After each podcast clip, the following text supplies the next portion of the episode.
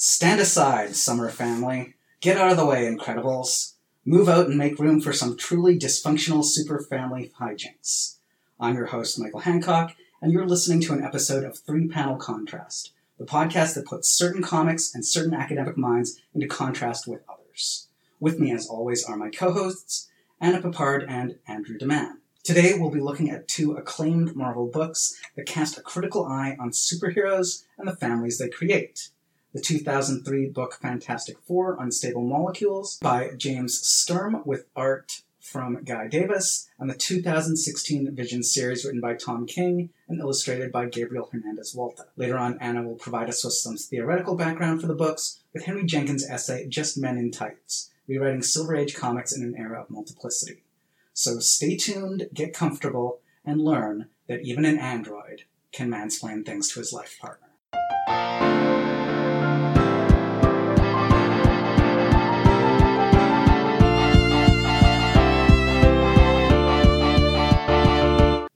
Could you provide us some non fictional back matter for unstable molecules? Fantastic Four Unstable Molecules by James Sturm with art guide Guy Davis is a critically acclaimed, but much to my regret, um, not especially widely read four issue miniseries.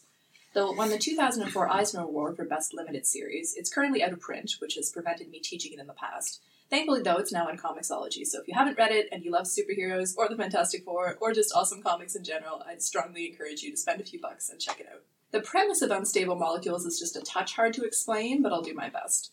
On the most basic level, the series reimagines the members of the iconic superhero team as inspired by real people within the lives of the creators of both this comic book series and the original Fantastic Four comics. So, Stan Lee appears in the story at one point, and in the first issue, Sturm claims that the series was inspired by his discovery of yellowed newspaper clippings in a family scrapbook about a pair of real life war heroes named Johnny and Sue Sturm. These newspaper clippings are not real, this is just the central conceit of the series. The supposedly real people the Fantastic Four are based on exist in the late 1950s and are embroiled in the cultural contexts of that time. The series itself and some supplementary materials included with each issue link the real Fantastic Four to icons of the Beat Generation, Second Wave Feminism, the Cold War arms race, and on and on. The ways in which this premise interacts with the continuity and meaning of the Fantastic Four is really complicated and really smart. Um, so the original Fantastic Four comics pioneered the kind of self-reflexivity the Marvel Universe has since become known for. Within the original Fantastic Four comics, the characters exist alongside the real Stan Lee and Jack Kirby, who are shown in early issues writing made-up adventures of the real Fantastic Four. Unstable Molecules further muddies the relationship between fantasy and reality. And Unstable Molecules were presented with actually multiple potential versions of who and what inspired the Four. Superpowers never actually become real, but maybe they do. Unstable Molecules does suggest that superhero comics can reflect deep emotional truths, and, for better or worse, profoundly shape our perception of the world. The original Fantastic Four comics also pioneered putting character first in superhero stories. These comics were some of the first superhero comics where the heroes were flawed, angry, jealous, where they fought with each other, sometimes hated their powers, and even contemplated suicide. Unstable Molecules once again takes up this tradition but exaggerates it in ways that also deconstruct it and make us look at the original comics in a new light. In Unstable Molecules, Sue Sturm is invisible because of the same sexism that tended to sideline her in the original comics. Johnny Sturm's rebelliousness is situated within a possibly queer sexuality and the constraints of post war suburbia. Ben Grimm is monstrous because of his perfect combination of likability and misogynistic aggression. And Reed Richards is helpless to resist his research being co opted by the military industrial complex. Unstable Molecules is overall a fascinating series that you can read on its own or in conversation with the original Fantastic Four comics. Though, since we're comic scholars and since I have a particular fondness for the original Fantastic Four, I imagine we'll be talking quite a bit about the latter in the discussion to come.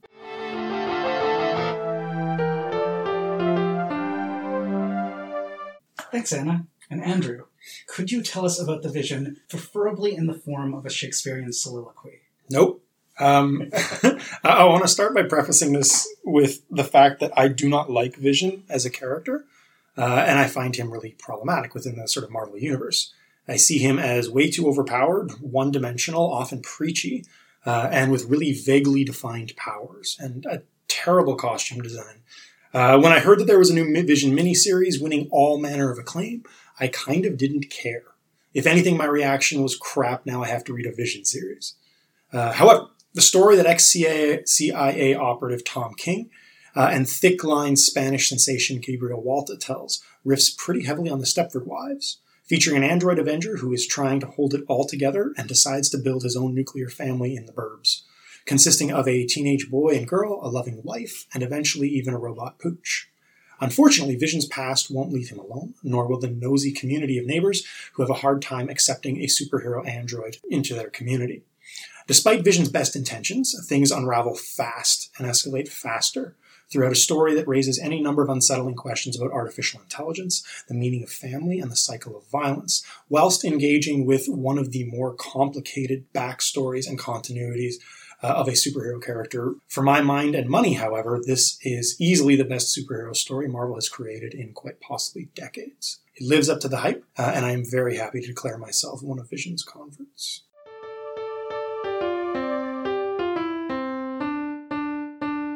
Given that these books are so deeply rooted in Marvel history, uh, it would be maybe nice to start with our history. Our history with these characters in terms of the Fantastic Four and in terms of Vision. So, um, out of all of Marvel's major properties, I think the Fantastic Four are the ones that have consistently failed to be adapted into a movie franchise. Yeah. That's interesting, right? Let's let's talk about these things. Yeah, well, I mean, I love Fantastic Four, but I am definitely one of those people that's never loved anything, any run of Fantastic Four as much as the Lee Kirby Fantastic Four.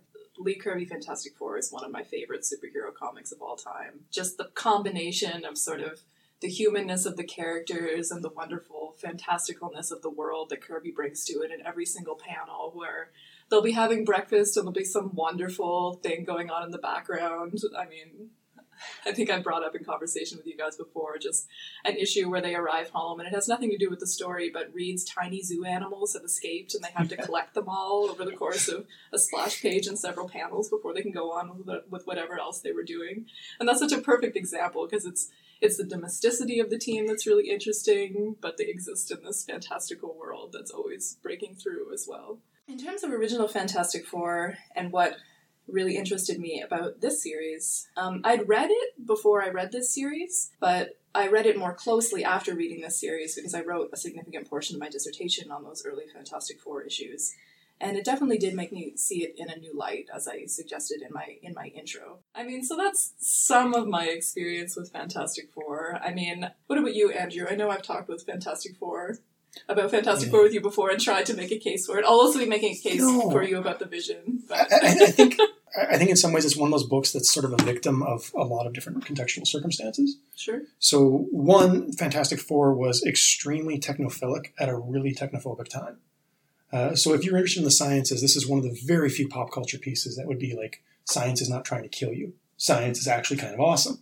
Uh, and, and it deserves a, a place in sort of science fiction history for that exact purpose. Huh, interesting. Um, and at the same time, I think Fantastic Four created so many of the patterns and cliches that Marvel Comics still Yeah. emulates to this day Yeah, absolutely. that it's hard to give it credit for those many, many innovations.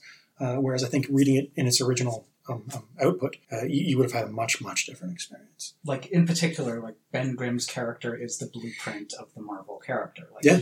the I am a tragic, heroic character who is torn by his abilities. That is the Marvel mode. Yeah, I, think for me, my, my favorite character, and I've already briefly mentioned to Anna that I, I might get mad about this with Unstable Molecules, is um, um Reed. Uh, Reed fascinates me as uh, the scientist who screwed up, got awesome stretchy powers that are really kind of cool, and he gets to be a celebrity, uh, and he just absolutely wrecked the life of his best friend. And his best friend is going to be right beside him, always reminding him of that. So when authors play up that tragedy, that kind of Shakespearean element, and that connects to the sort of scientific element in a, a very Mary Shelley kind of way. Uh, I, I find that dynamic fascinating. My experience with the Fantastic Four is mostly 21st century. Like I, I think I'm one of the few who enjoyed the Claremont run. Uh, Ooh, I was very Yeah. young in comics at the time, uh, but I, I mean, my favorite is the Waid and Weirgo. Weirgo. We're going to go, yep. And uh, that is very much very Reed centric and almost a rehabilitation of his character in a lot of ways. Mhm. Yeah. And but also very much on the idea of these people are a family first and foremost. Feels kind of at an extreme opposite to unstable molecules to me in a lot of ways, but we can talk about whether that works or not. Well, I would say that one of the things is that Unstable Molecules is very specifically in conversation with like the first three issues of Fantastic Mm. Four, in which after that it gets a little bit more. The thing is definitely suicidal in those first three issues. Yeah. It's not as dramatically the case moving forward. I mean, you get, I think it's in the second issue of Fantastic Four, you get the other members of the team contemplating what they're going to do about Ben, as though they're contemplating they might actually have to. I don't know what, kill him, like do something bad. Whereas, you know, you get kind of those things kind of softening, and you get the character of Ben Grimm softening quite a bit. In, Do in we have to flag issues. every time we use the word thing in this just for the fun? no, we do not. I do want to point out one correction of the moderator that there's actually a perfect Fantastic Four adaptation, but it's called The Incredibles. Yes. I hate The Incredibles. Yeah, because I think that it revolves so much around like a almost throwbacks to someone figuring out, oh, this is how you be a dad. Mm. It has the Ayn Rand thing happening pretty hard too. Yes, which is also an issue. I have a resentment towards that's it just because it has one of those things where the you know creators were like, "Oh no, we never read Fantastic Four, which Never heard of it. Yeah. come on, that's got to be not true. And then also because Lee Kirby Fantastic Four is excellent, that's kind of just a dickish thing to say. Yep. It's really kind of throwing some really wonderful, groundbreaking comics under the bus. All right, uh, judged on the facial expressions during Andrew's uh, introduction to the vision there, I will say that I am personally somewhat of a vision agnostic, as I, again, most of my Marvel comics reading happened in the, or started in the early 2000s at a point where Vision was out of commission for a long time. So I don't really have much of an opinion on him one way or the other. I sense some strong vision opinions in the room. Uh, let, let's talk about those.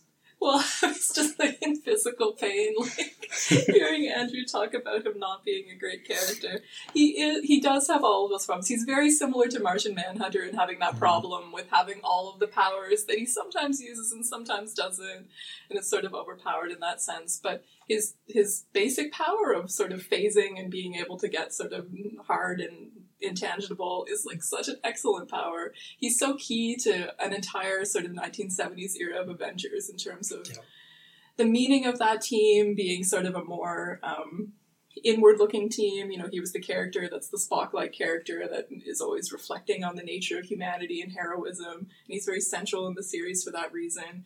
The relationship from, with Wanda was a very central aspect of that run. It was this metaphor for interracial marriage, which Mhm. is imperfect, but you know, at the same time was somewhat groundbreaking for the time. Yeah, I just think he's a great character. I mean, I, I, I understand that you might not have the same connection with him, but also I have to say that his costume is amazing. Like that's you're just wrong about that. The cape, The the, secondary like, color scheme too. That's very rare. It's I- very rare. I- I- and he's also been used in some really interesting ways, sort of in the context of his relationship with Wanda over the year. They had a couple of miniseries, you know, one which is quite directly sort of an intertext with this series where they get the house in the suburbs and the Mhm. house eventually gets burned down by vandals. And yeah, I want to talk more specifically about that intertext, depending on whether we've read it, only because there's two very different versions of what Vision wants out of sort of a domestic experience or even out of marriage in that earlier series versus versus this one.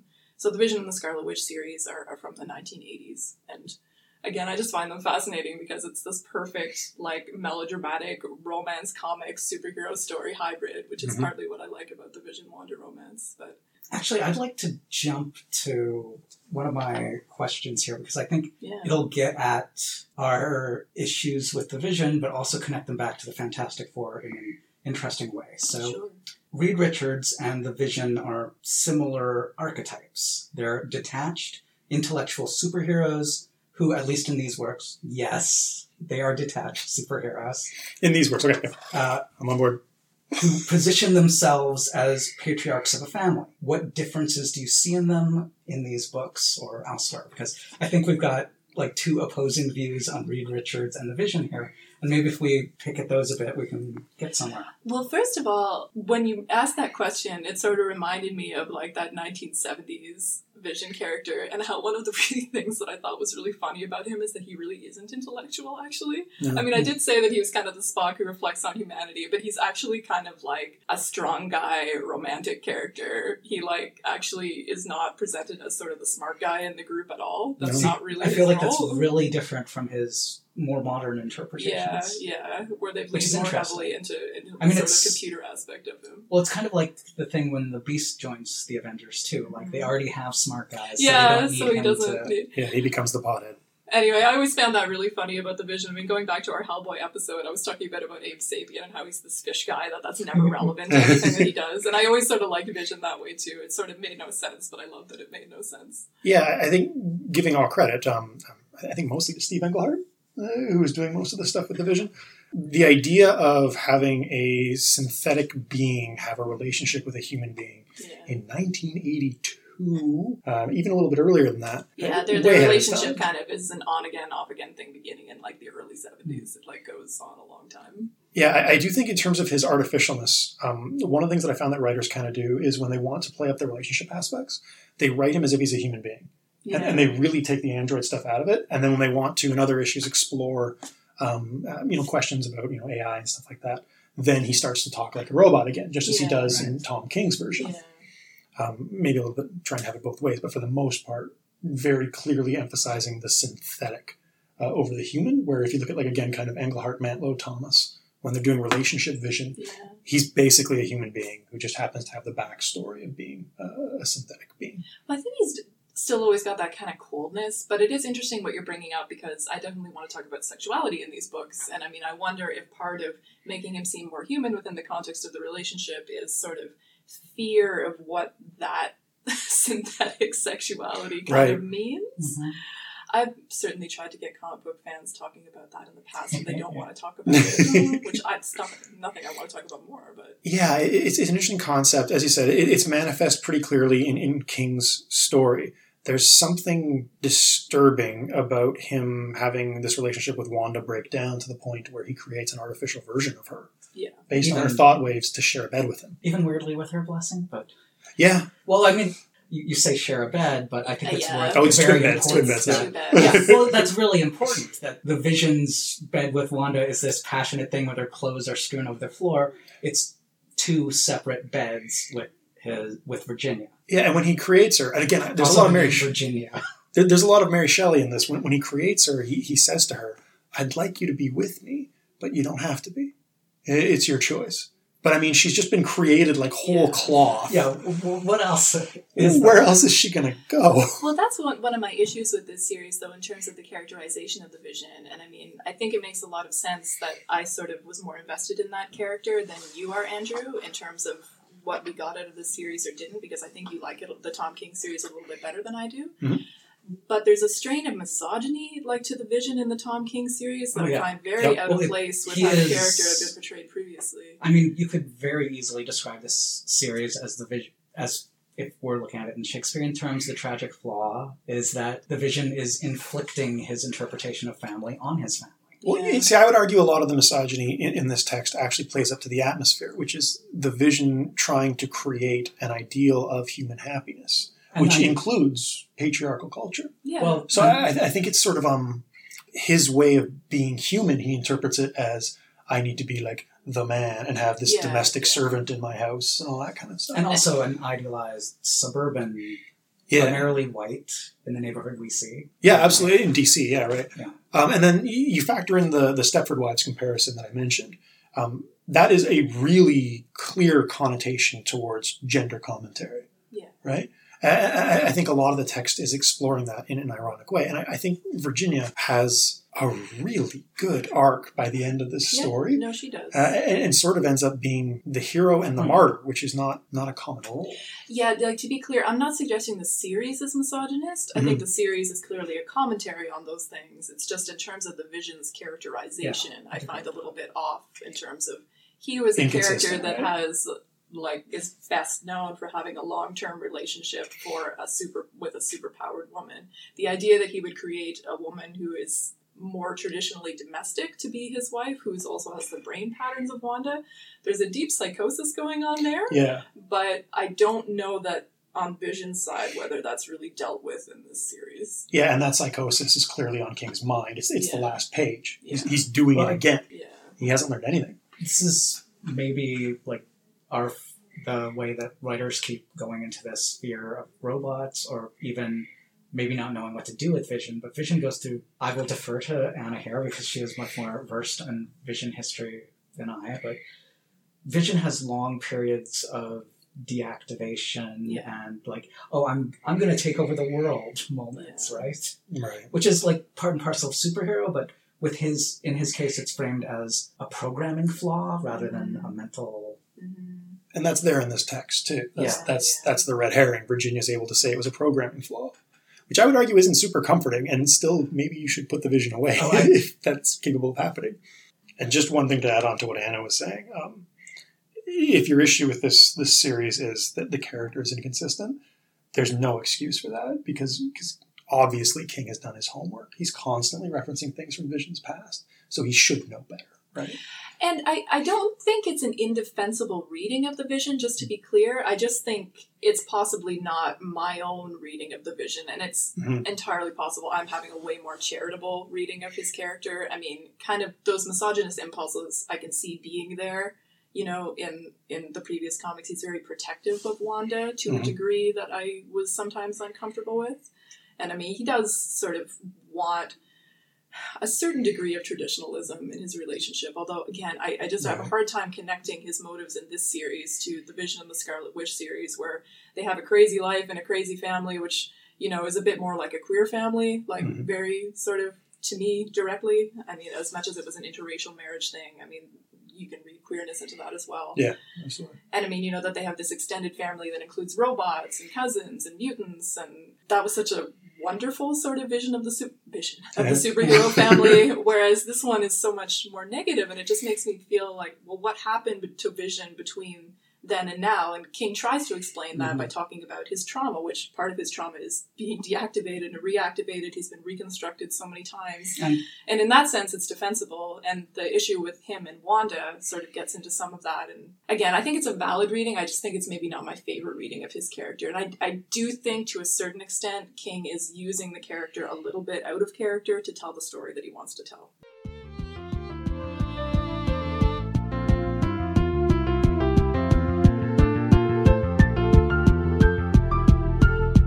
Well, you know who is a patriarch character with misogynist overtones that are in the original text.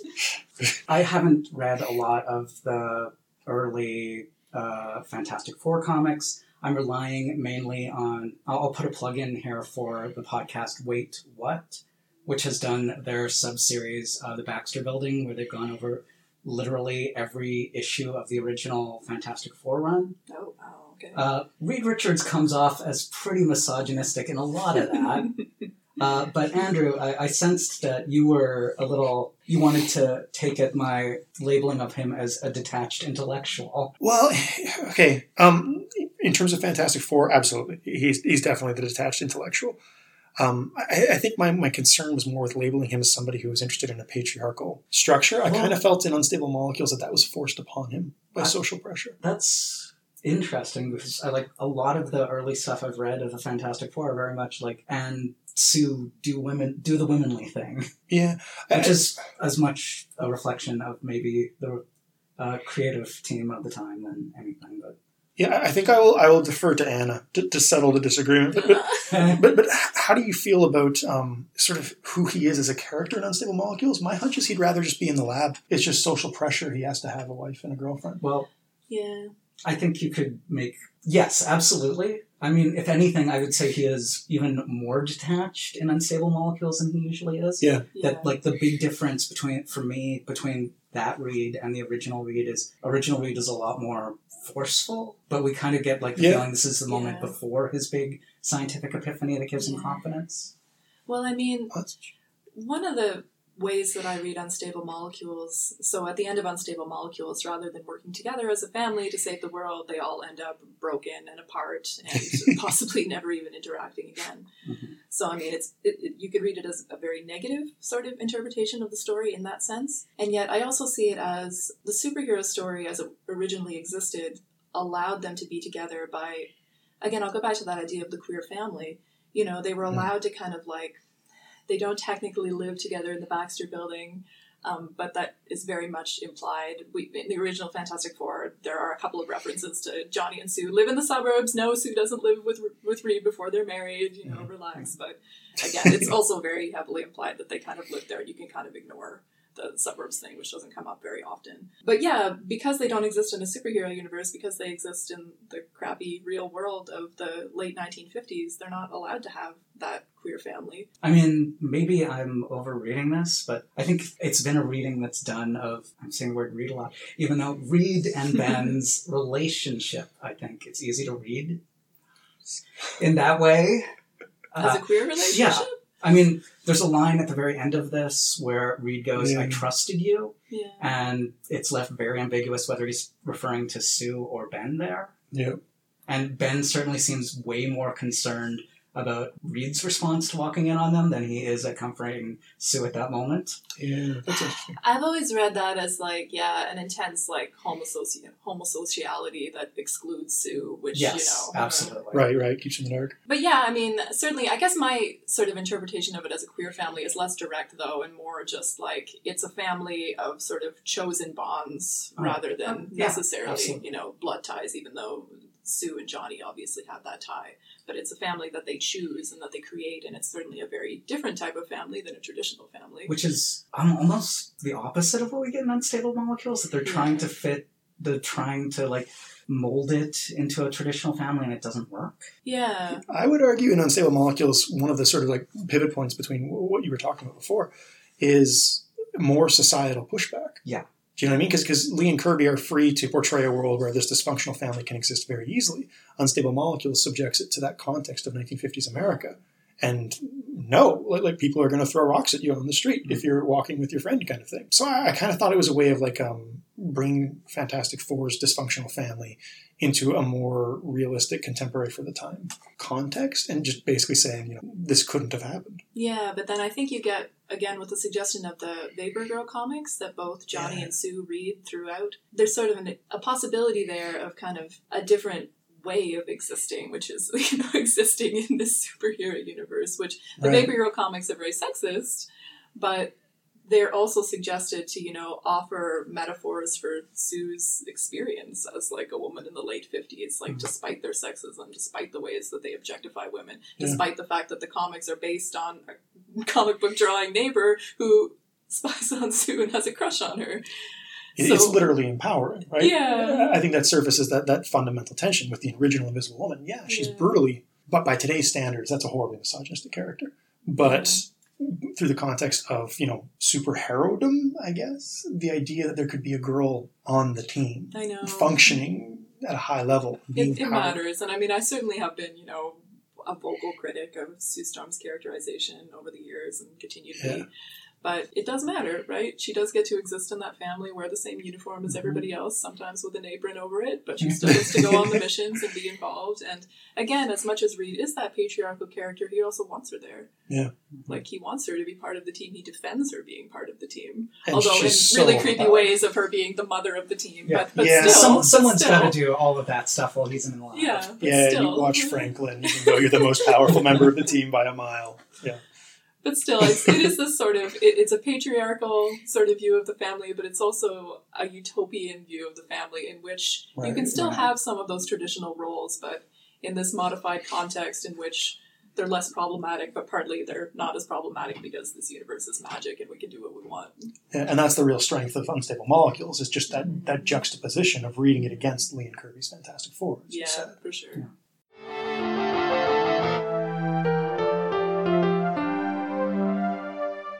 So these are comics, both comics that take narrative stances and techniques that are, I think we can agree, outside typical superhero comics. Uh, I would say they're both kind of heavy handed in that, but in ways that maybe work in some, well, maybe work in some ways and maybe don't.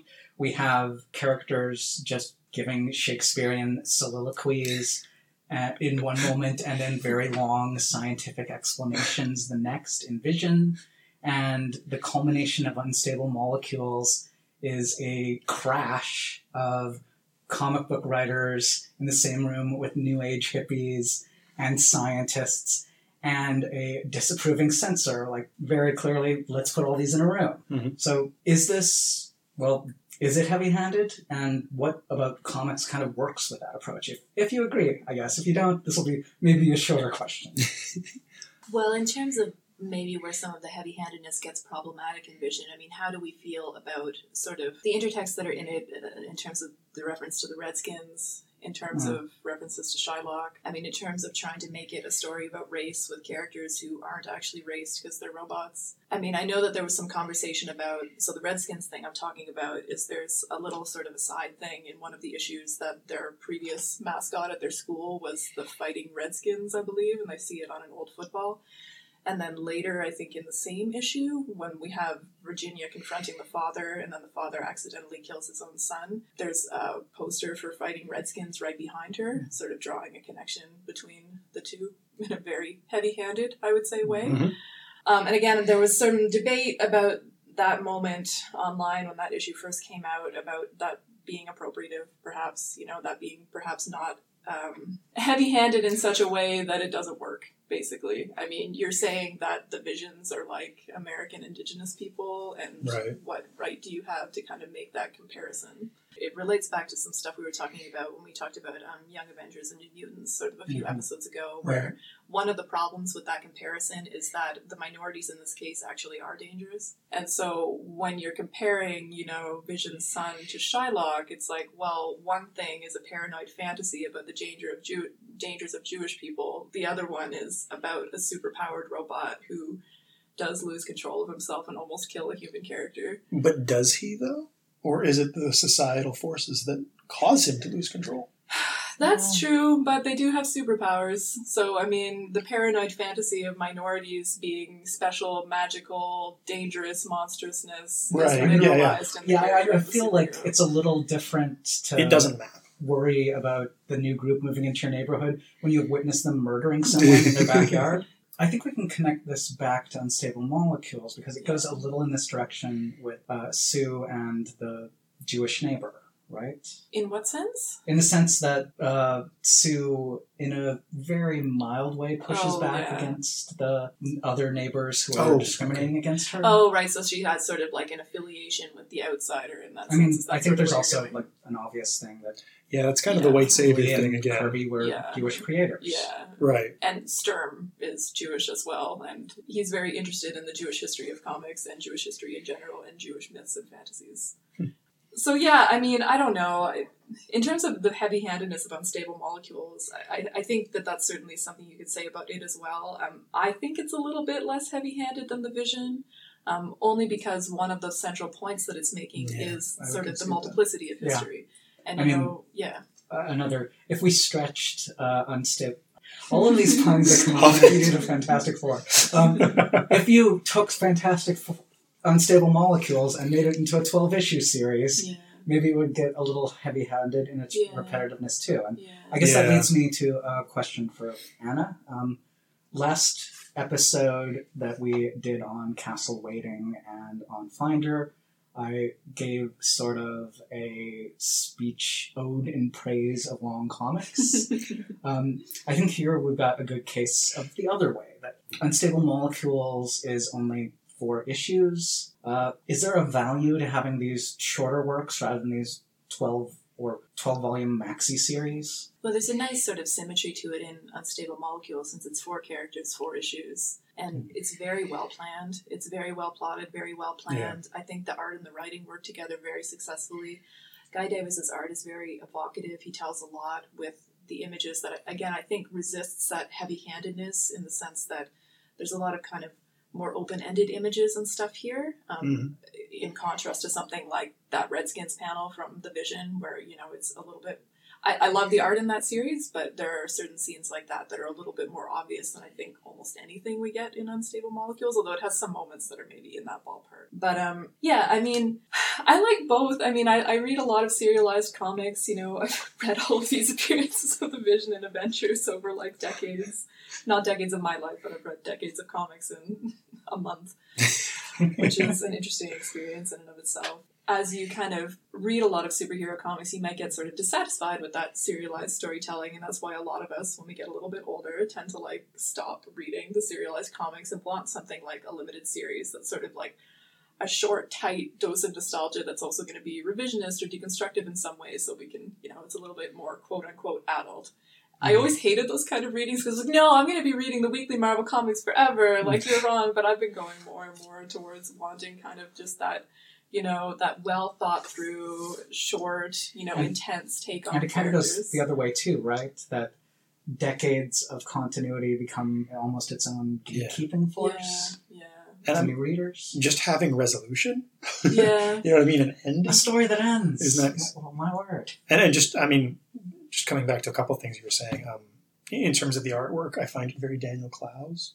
yeah, Uh, so Yeah, it, it has that sort of introspective yeah. aesthetic to it, which is Loo- great. Looser lines, though. Yeah, for sure. Yeah. Actually, uh, maybe uh, since the subject's been breached, let's let's talk about the art of both of these. Uh, we have Guy Davis on Unstable Molecules. We have Gabriel Hernandez Walta on Vision, and I'd also like to shout out uh, Mike Dem- Del Mundo, who is the cover artist for Vision, which has some really amazing covers. I, I think my favorite's probably the one with Vision surrounded by the multiple uh, Scarlet Witches, and they're just Mm. kind of flowing around him. These are artists that the art is different, I would say, from typical comic or superhero fare.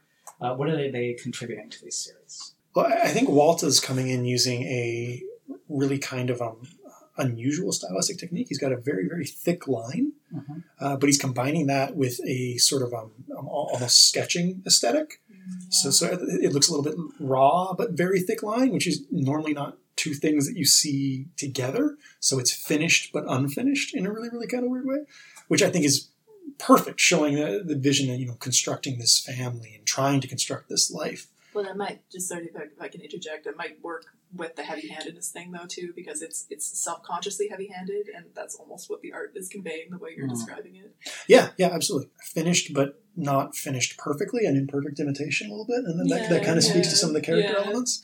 Uh, and it has this really kind of um, alienating effect, which is absolutely pivotal to every scene in, in this book. Like it, it looks slightly unnatural uh, and slightly imposing, again with the thick line that he's using. So you get that sense of um, um, wariness. I, I think that is really necessary in order for the character dynamics to unfold the way that they do. You need to be a little afraid of the vision, even just subconsciously Right. um, for it to to feel again less heavy-handed. So I, I think Walt is bringing a lot to this text, uh, and it's a very distinctive style, and as I said, a style that you don't see very much of in either superhero comics or underground. And I can't think of an obvious comparison. Really deliberate and effective use of the splash page in each of them. Yeah, um, really good use of um, I forget the word I'm looking for in film studies, where you do an extreme zoom on like a random object. Um, but, but doing that a lot to create that sense of um, again introspection and gaze. Uh, his choice of what to frame reminds me a little bit of Chris Ware, uh, who always has the characters wandering off and staring at random things in order to reflect their internal mental state.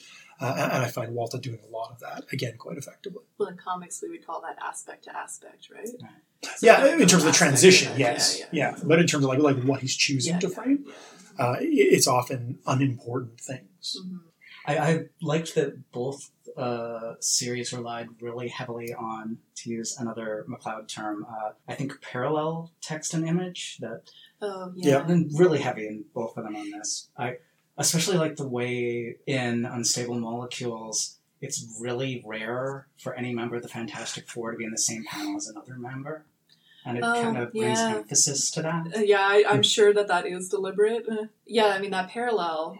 I, I can see that being an influence of sort of quote unquote alternative, quote unquote independent comics, sort of on both of these, because you do have more so in the case of Unstable Molecules, where both of the creators are sort of indie creators primarily, but are working working unusually on a superhero comic, although Guy Davis for a long time did BPRD, which would sort of straddle the line between Hmm. sort of popular and independent. Right. What I really love about Guy Davis's art in Unstable Molecules is the way, although it's very Guy Davis, he's got a very distinctive style. Um, I, I see references within his style to both Steve Ditko and sort of Hmm. earlier Jack Kirby. Sort of, again, I said earlier that I think Unstable Molecules is specifically in conversation with maybe the first few issues of Fantastic Four. And after that, Kirby's style gets a little bit cleaner. You know, Mhm. his version of the thing is like sort of more square and less lumpy. Sort of his version of Reed becomes a little bit more square, a little bit more muscular Yeah, his version ripped. of his version of Johnny doesn't have that like sort of terrified face that he kind of has in the very early issues. So I see it going back to kind of the promise of those early issues in terms of the team at that point being very kind of frightening and different Mhm. and becoming a little bit less so very early in the in the process, but but certainly inspired by some of those styles. The word I was looking for in film is defamiliarization. Oh yes, that makes sense. That makes sense.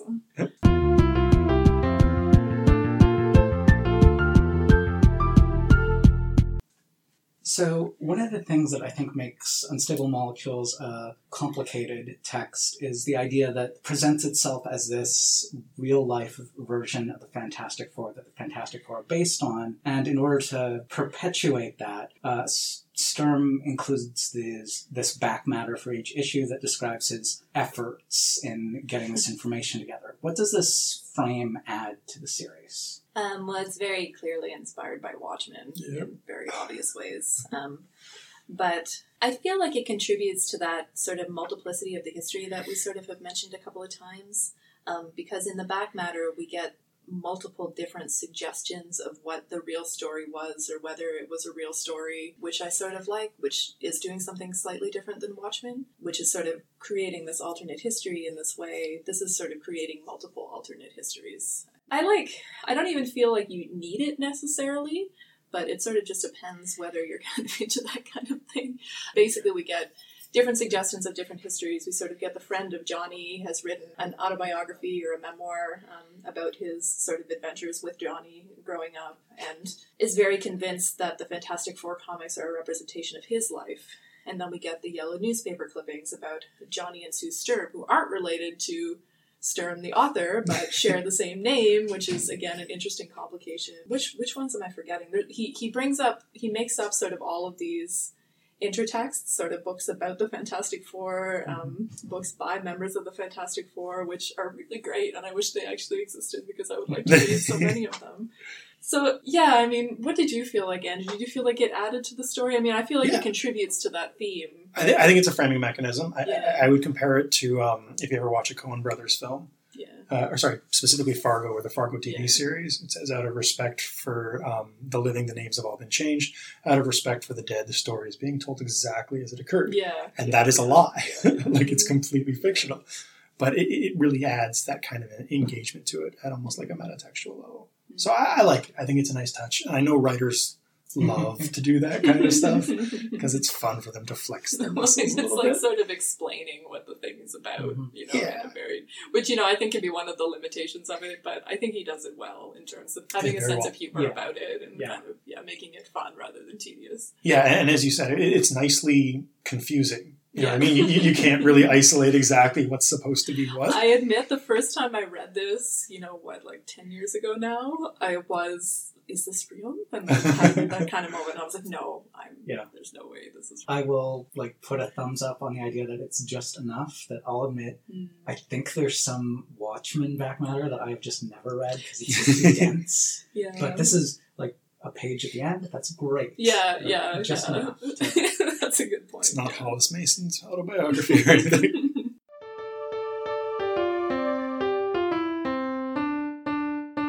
Let's talk about sex and gender in the series, since I think we've got a lot more to say about both. I've been angling to talk about the representation of supersexuality in the vision, so I know I'm probably more eager to talk about this than others. Okay, well, the thing Weirdly, that, I want to talk about Fantastic Four. well, It's kind good, of good. So that'll work. Um, okay, so what bothers me about the representation of sexuality in the vision is that it's both. It does things that I like and that I don't like. I really like the flashback to the. It might be them losing their virginity together. You know, in in what is it, issue number seven, I think? The one that's about the Wanda flashbacks with Vision.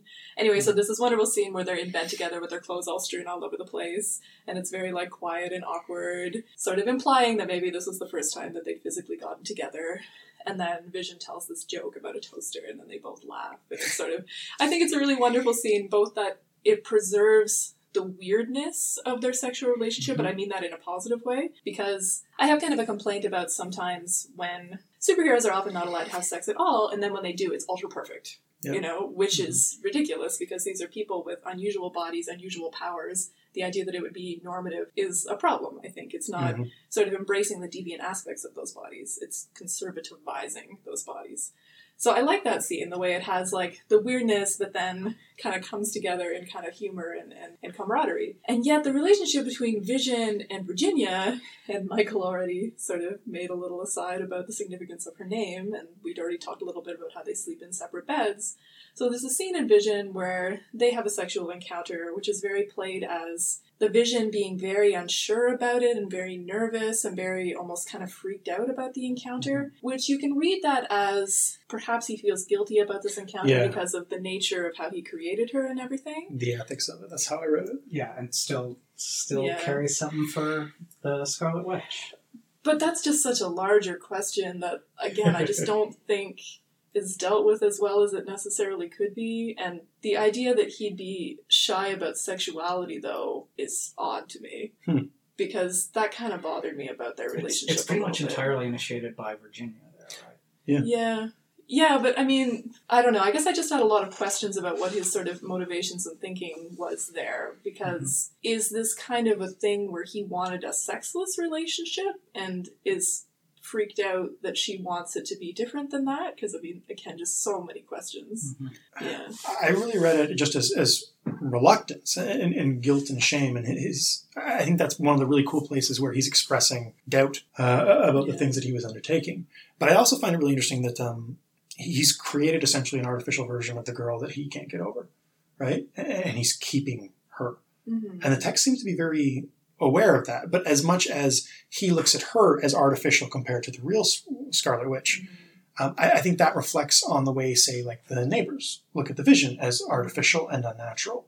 So there he's meant to engage with his own concept of unnaturalness in a kind of circular way that I really like. And I, I like at the end, Virginia, I don't think Virginia loves him. Do you know what I mean? Yeah. She makes the ultimate sacrifice, she martyrs, but there was no other options. I think Virginia was more interested in, in dying than ever being, you know, the dutiful wife. Well, I guess the issue I have with it is just that it's partly getting back to my, you know, criticism of Vision being slightly out of character in this series. Mhm. But I mean, also if he wants this relationship that's perfect and sexless, that implies that he has feelings about his own sexuality, about sexuality in general, about female sexuality that are deeply misogynist. Which Mhm. it bothers me Yeah, again I mean, because I just don't think would- it feels in character for a character that was, you know, More progressive. I think you could do Yeah. really interesting things with that in terms of his relationship with Ultron, because Ultron is often put in those terms. right. That he's both like emotionless but also misogynist. And he's the Ultron to Virginia, essentially. He's, he created this So synthetic that thing. would also be something to his mission. to set up. But I don't think the series is playing with. Yeah, I'm not sure. I think it just depends how much credit you want it, you want to give it or not. And I think that There's some parallels, though. Yeah, you know what I mean? Like, but- there's some constructed parallels between his his story of how he brought Virginia into being and his story of how I Ultron mean, we brought do, him into we being. do get yeah we do get like repeated at very detailed length the dialogue of Ultron bringing him into being. Word for word from the original Yes. first appearance of the Vision, technically the second comic that the Vision appeared in, where they give his origin. I guess I just find it a little bit disappointing that because Vision and Scarlet Witch are one of the longest running, you know, I would argue actually, despite all of their problems, healthiest superhero romance in some ways. I mean, at least in the sense that, I mean, super sex is often treated kind of like prudishly, right? Superheroes aren't allowed to have a sexuality. Right. They were characters that were allowed to have a sexuality. And, you know, an interesting sexuality. We don't know what the nature of his sexuality is. I'm of the opinion that he probably doesn't have male organs, but he might or he might not. You can kind of trace that in some of the images of him over time and kind of try to figure that out. Shapeshifter. So he He's a the organs he shapeshifter at this to. point too, right? He, he So- does impregnate Wanda, though. Uh, Using okay, well, the That's scene, what I'm talking about, uh, no, I can actually speak to that specifically. The scene where that actually happens is highly suggestive, in which She's using her chaos magic to kind of Right. stop the end of the world. He's holding her from behind and supporting her. In that moment, she has kind of like a magical explosion. And then there's a scene right after where they're lying down together with kind of smoke in the air, sort of like a postcoital cigarette. So they don't have penetrative sex in the moment of conception. And also, demon hands are involved. Yes, That's- it's it's Uh, again though that speaks to kind of like the deviance of their sexual relationship, but also Right. their comfortableness with that deviance. And then this version of the vision is very different. I really loved the flashback scene that follows their scene in bed together, where the rest of the Avengers are in a fight and they're just making out behind a tree. I do love that. Because that's That- that- that exactly like like- how they were. Yeah. You know, it's oh, they're so great. They're always just like kissing in the middle of a fight.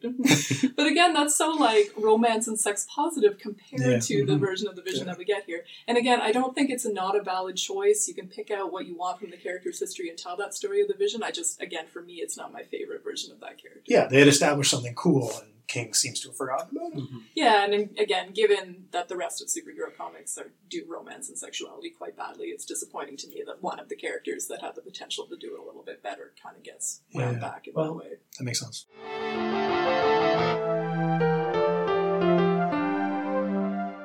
I- Is this a good moment to shift over to unstable molecules? Which Yeah, there's lots. Of I mean, we, we can start with the basic point that I think Sue deserves better than anyone in the book Yeah. Yeah. in, in terms of her partners and what she deserves as a person. Yeah. Well, we brought up earlier that the Sue part of Unstable Molecules might be the best part. So, as much as I admit that it was kind of the best issue, I also am still almost dissatisfied with it. Mhm. I, I don't know why. I just still felt like it, it checks all the boxes to, you know, tell that story about Sue having this tepid feminist awakening and being, you know, put into these sexist roles and everything, which works as a critique of the original comic and all of those things. And yet I still felt distant from her as a character. And I mean, you feel that way from all the characters in Unstable Molecules, but I guess maybe it just affects me more because I'm looking for that great Sue story that's going to fix it. Yeah. No, I actually, And that's asking a lot from this book, mm. which is not. and again, not enough time, right? Yeah, Four issues. Yeah. I, I think for me, I actually really like that they don't give her that Yeah. I've overcome the patriarchy No, moment. I know because that's what I mean. I don't know what I'm expecting because Yeah. I don't necessarily want that, but at the same time, I did feel like her subjectivity was a little bit shallow. It feels a lot like she doesn't get to make like a big choice like Reed and Johnny do. Yeah, Right, That that's true. She's pretty She's drunk when she Yeah. hooks up with Ben, and the rest of the issue is about people making choices in response to her rather than her making their own. Yeah, which, you know, in the most recent, got a book chapter about Fantastic Four where I write about Sue as the character that you write stories upon and never about. And Mhm. I, I don't know that I really felt like Unstable Molecules broke that totally, even though I love the Sue section a lot, and I, I, I feel like I might be expecting too much from it. I think that's a cool point of intersection with um, um, Vision. Again, you, you have to read into Virginia a lot to make this happen. But but again, that idea of um, what let's call it domestic servitude yeah. and being trapped in that world with those expectations and with no other options around it, and how that frustration is um, chaotic and confusing uh, rather than something that is a clear objective that one can overcome through force of will. I like that. No, I, I, I know thought that was kind of cool. I and again, I think that that's a fair treatment of Sue in the context of unstable molecules. That there isn't an opportunity for her to truly escape this world because how And- could there be? That wasn't going to come until later. It is modeling after the first few issues, but Yeah. it still feels un- unsatisfying. Yeah, I don't know. I people often, not often, but from time to time, ask me whether I'd ever be interested in writing comic books. Whether that's ever something I'm interested in pursuing. And the one I want to write is something that's focused on Sue Storm. That's I would love, like- that I like to. they've got they've had those two in one series with the thing. Put put Sue in there. Make not not Yeah. just put her in there. Make her the lead of that Yeah. title. Make Sue as the intersection of the Marvel universe. I'm pretty sure that Marvel, like um, um, paraphernalia, routinely refers to her as the Marvel mom. Do they not? Yeah. Yes. I'm gonna get into a whole tangent on Sue if we start going, but my, my thing with her is that as much as I've, I've taught Fantastic Four before, and you know, it's really easy to be like, her powers are sexist because they put her outside of the battle. They allow her to keep her beauty in the context of a fight. They're non-physical. They're protecting, therefore, motherly powers. And yet, I love her power set. It's my favorite superhero. It's a power great set power set, no it's question. the power set that I would want to have Yep. because as a woman, I have those impulses. I do want to protect people. I don't want to punch them. I want to keep them safe. I don't want to hurt them. So it's hard to get a balance with Sue where you're kind of accepting the positiveness of her being sort of that protective, motherly figure, but not having her sidelined in the story because that's a stereotype, inescapably. And I've never read a version of her that I felt did that balance justice. Well, this And- is yeah. maybe one of my critiques of the Fantastic Four as like a, a publishing industry thing. There have been a lot of like great Fantastic Four runs written by frankly well-known misogynistic authors. Mm. Yeah, I Uh, can't. You know what I mean? Like I mean- they've never really given it to somebody who I think could do something I, great with Sid. I, I'm sh- reasonably sure this happened at some point, but I can't even name like a female author Fantastic Four run.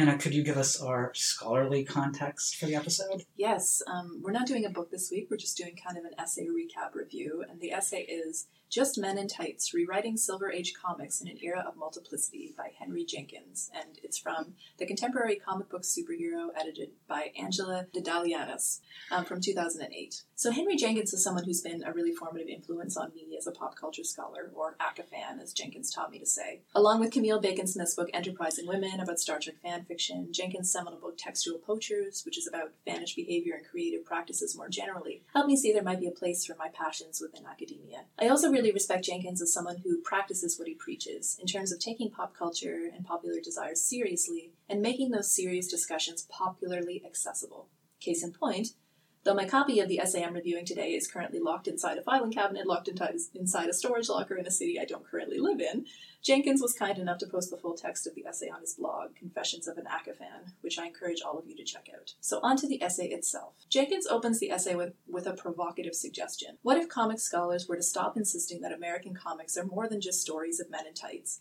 and admit that this medium, in this context, is in fact dominated by a single genre?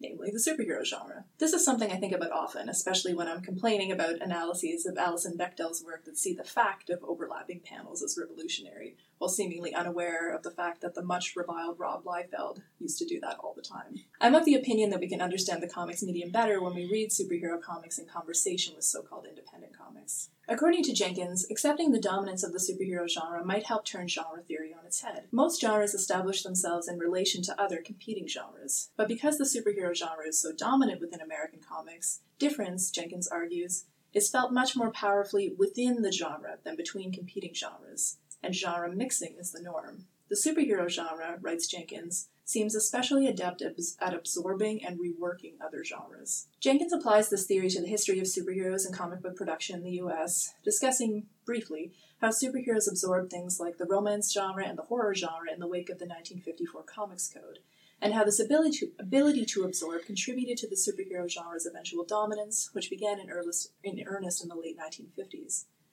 He also argues that the superheroes genre's defining ability to mix genres can compel us to rethink the common organization of superhero comic books into discrete ages the Golden Age, the Silver Age, the Bronze Age, etc. Genres, and especially the superhero genre, are less linear than that. Jenkins does argue, however, that there's been an important shift in superhero comics publishing within the last couple of decades.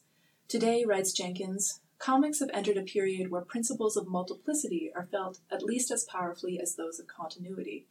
Under this new system, readers may consume multiple versions of the same franchise, each with different conceptions of the character, different understandings of their, their relationships with the secondary figures, different moral perspectives, exploring different moments in their lives, and so forth. This multiplicity isn't completely new, but rather exaggerates the generic instability that's defined the superhero genre from the beginning. Jenkins works through the operation and implications of this multiplicity through brief, close readings of three recent ish at this point limited series JLA Year One, written by Mark Waid, DC The New Frontier by Darwyn Cooke, and Unstable Molecules by James Sturm and Guy Davis, which we've been discussing today, obviously.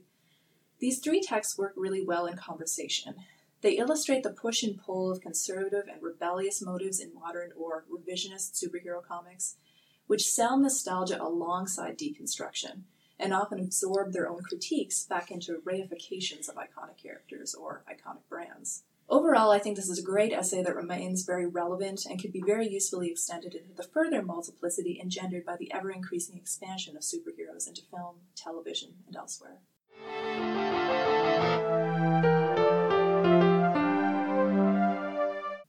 That wraps up our discussion. What we have left to do then are our recommendations, our thanks, and our next episode. Uh, I'll start things off with the recommendations. Uh, kind of building on the idea of superhero families that don't quite fit. I'm going to recommend Noble Causes by Jay Faerber. The premise here is that a superhero fathers a number of illegitimate children who learn about their powers after his death when his widow puts together puts them together as a superhero team. It's kind of ridiculous, kind of in the vein of Invincible, and doesn't have as much depth as what we're reading, but it's fun. Uh, I will recommend Kurt Busiek's uh, uh, Marvels with Alex Ross, uh, which was a ground level perspective on key events from Marvel Comics history, including the coming of Galactus, arguably the greatest Fantastic Four story ever told. I am going to, not very surprisingly, recommend the Vision of the Scarlet Witch miniseries. there was there were two of them, one in 1982 by Mil- Bill Mantlo and one volume two from 1985 by Steve Englehart. I think the Englehart one is a little bit better, but I love both of them dearly. They're a perfect mix of romance and superheroics with being the one of the few times that Vision and Scarlet Witch got to be truly happy in the comics, which, if you're a fan of either character, is sort of nice to see. And I'll do our thanks, if you don't mind. Um, we also want to thank the Communication, Pop Culture, and Film Department at Brock University for letting us use their space today. Oh, and we should also thank um, St. Jerome's University for letting us have some equipment that we brought with us. Both are much appreciated. Uh, thanks for tuning in. Next episode, we've got two food based comics uh, with Relish by Lucy Knisley and Delicious in Dungeon by Ryoko Kui.